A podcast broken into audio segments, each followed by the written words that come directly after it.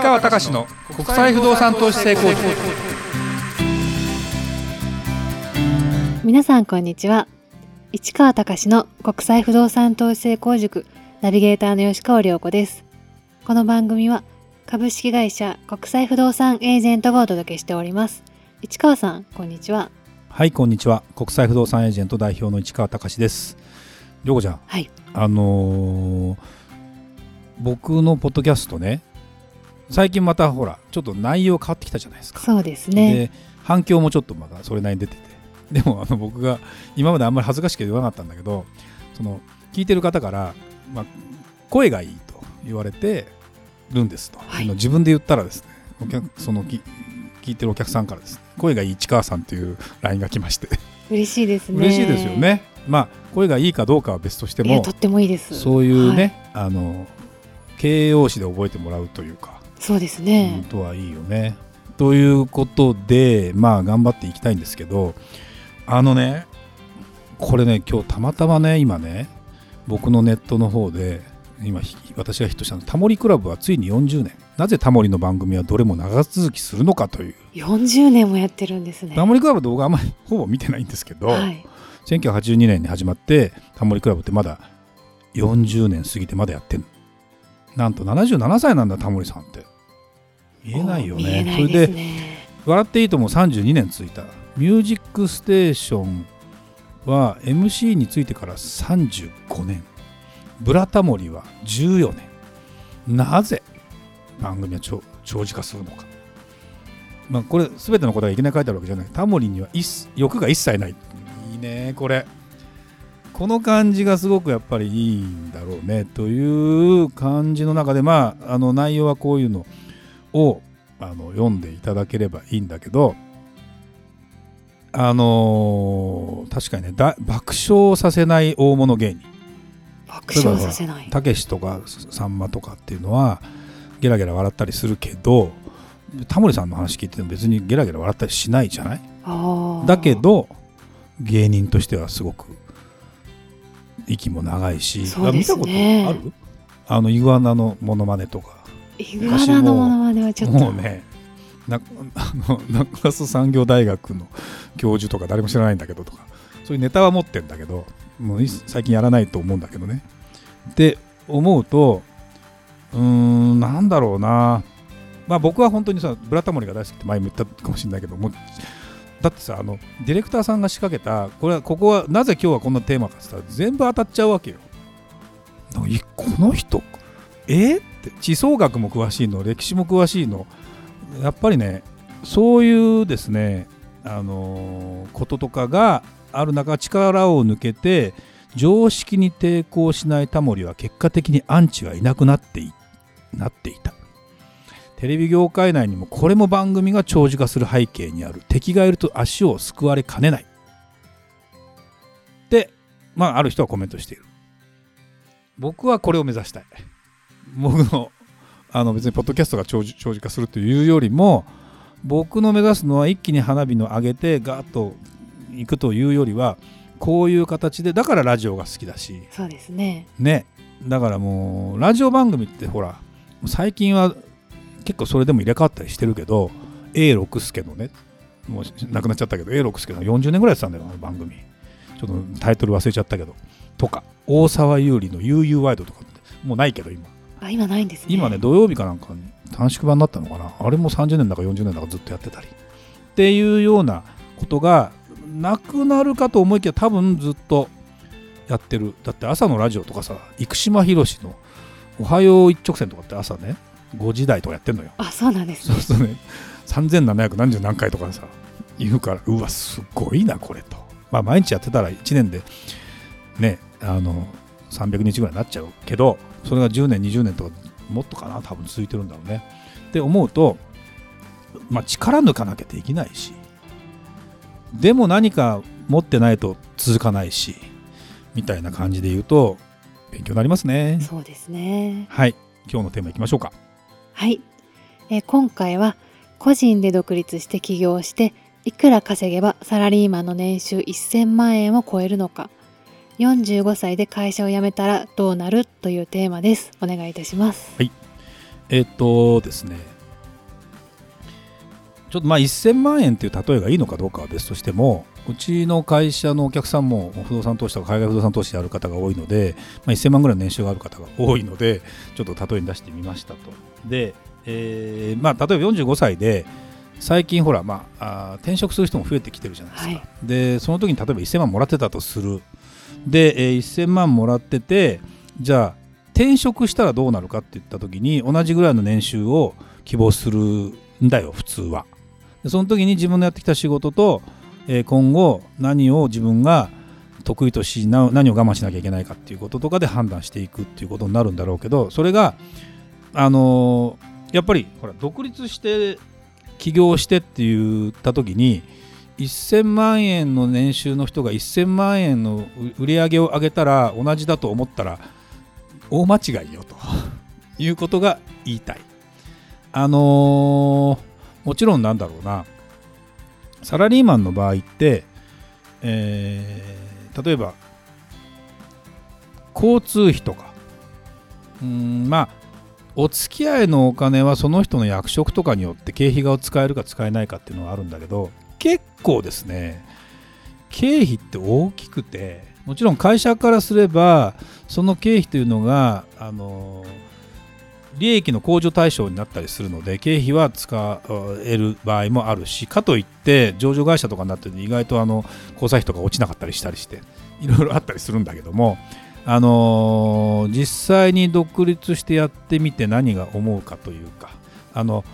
例えばその前回フルコミッションの話をした。フルコミッションイコール経費も自分持ちなわけですよ。で例えばどこどこに行きますと。で僕もこの仕事をやるにあたり海外出張するっていうのがあったじゃないですか。で海外出張するときって言ってみれば全部自腹なわけですわ。でその分も売り上げに上がんないと採算合わないわけで、イメージで言うとこの、まあ、結論を言うと変なんだけど1000万円のに匹敵するぐらいだったら、もしそのまあなんていうの、例えば原価何かを仕入れて何かを売るとなるとまた売り上げイコールいわゆる粗利ではないので、ちょっとここでいうサラリーマンの年収っていうのは言ってみれば粗利から経費引いたぐらいの話になるんだけども、まあ、営業利益みたいな感じかな。でそれで1000万稼ごうと思ったら2000万から2500万ぐらい稼がないと無理。で2500万だと2400万だとしたら月200万円じゃないですか。それも、まあ、利益ベースでって感じですよ。だから仕入れて売る、例えばセドリみたいな、これを仕入れて売る、メルカリで例えば仕入れて売ると言った時に仕入れるお金も含めて、それ差額が利益じゃない。それ何個売ったらいいんですかみたいな世界になったりするじゃない。だけどまあほら不動産なんかをやってると毎日売れるわけじゃないじゃない。でも1回が結構大きかったりするじゃない。まあ、極端なこと言うと200万円の取引を月1個ずつやっていけば2400万になりますよと。でその時にどういうふうに考えるかっていうと、まあ、一人でやると決めるけど実際一人で全部できるかっていうとなかなか難しい。まあ、外注さんを頼むかって話はまた違ったり、例えばその事務を人に頼むかって話はまあ置いといてですよ。例えばこの取引を決めるときに相手と折半してでもやりましょうみたいな話になったときにどうするかとかって判断とか、でもものすごくねやっぱりね自分で振り返ってみて、サラリーマンの時そんなこと考えたこともない。でも実際に独立してやってみると、なんだろう、そればっかり考えてるわけじゃないけどそこは当然考える。だけどそこで選ぶというわけじゃないんだよね。でも先にお金が出てくるんだわ大体。だってほら海外だって出張を先にするじゃん。だから僕は言うと、例えば海外出張します。でまあ、経費はすごく安く抑えていたので飛行機代が往復で、まあ、アジアとかだと10万円もいかないかな。でもホテル代も合わせて10万ぐらいだとしようと。でも10万円は出てっちゃうから10万円の売り上げ上げてもゼロなわけですよ。言ってみれば20万円上げて初めて10万円が稼げるわけで、これがねサラリーマンの人だから、よくサラリーマンでね自分の年収の3倍稼げって言われたりするの。これはどういうことかっていうと、会社も経費かかってんだから自分の売上イコールだと思うなよということが本気で分かってない人が結構いて、で自分でやってみて思うのが、さっきの話じゃないけど10万円の経費かけて10万円の売上じゃそれはトントンだから、まあ損はしないよね、何かにつながればいいよねっていう時の判断で最低基準はあるわけ。元が、まあ、取れるというか足は出ないみたいな。でも意外と計算してみると、そこで使った食事とか、そこでなんかおもてなし多少したりいろんなことがあると10万円じゃ収まってないのよ。15万ぐらいかかったですね。そうですよね。そうで、僕もね最初の頃この海外に行って、行かなきゃやっぱりほら情報入んないし、自分が見ないと分かんないじゃない。でも行きながら俺行ってる間営業できないよなと。確かにそうですね。稼げるとどうするのと。で結構頻繁に行ってたんですよ。でそこで考えたのは、行きながらお金を取るためにはツアーにしてツアーアテンド料を取る。そうすれば少なくとも最低限の経費は入るくらい、飛行機代ぐらいは出るかなと。そこから先は売ればもっと出るかなみたいな。でツアーアテンド料っていうのは個人だったらいくらぐらい取れて、法人でどこどこのなんていうの情報収集したいのでって言うと結構なお金にはなるんですよ、それなりに。だから例えば1週間で、100万円ぐらいになる。だけどこれを僕一人じゃなくて当時鈴木さんと2人でやってたから半分で50万入る。でも結局経費も込み込みで、じゃああと10万乗っけて60万でどうとか120万でどうって言われて、2人で分けて60万でってやっていくと、それをでも1ヶ月だと50万じゃんと。それだけだと年収600万ぐらいしかならないわけよ、サラリーマンっていうね。でもそこから経費がさっきの話じゃないけど減っていくから、もっと低いわけっていうふうに考えて、実はそんなに計算なんかしてないんだけども、そんなようなことをですね考えてやっていたわけだから、そこまで考えてやってほしいというかですね、やっぱり動いてみて、フルコミッションでも何でもいいんだけど独立してやってみたときに、やっぱそのぐらいの売り上げが上がってどうだっていうことなんかを考えてやってみたらいいんじゃないかなというか。それでだから言ってみれば1000万ぐらいしか稼げない人だったら、もうサラリーマン時代の500万ぐらいもいかないですね。ああ、そういうもんなんですかね。いかない。だからやめた方がいいかもしれない、雇われた方がいいかもしれないっていう基準にはなるんじゃないかなと。向き不向きがあると絶対あります。それはだってなんだろうな、まあ独立は前も言ってるかもしれないけど、10人いたら何人が適してるかっていうとあんまりいないからね。でもどうしてもやらなきゃいけないっていう中で考えたら、半分ぐらいがそういう時にさらされた時にどれだけ頑張りきれるかっていうのは、人生の中においてものすごく大事なポイントだし、実際やってみたら化けちゃうケースもあったりするし、まあでもやってみたら思うのは、長続きもなかなかしないよねこれっていうのが。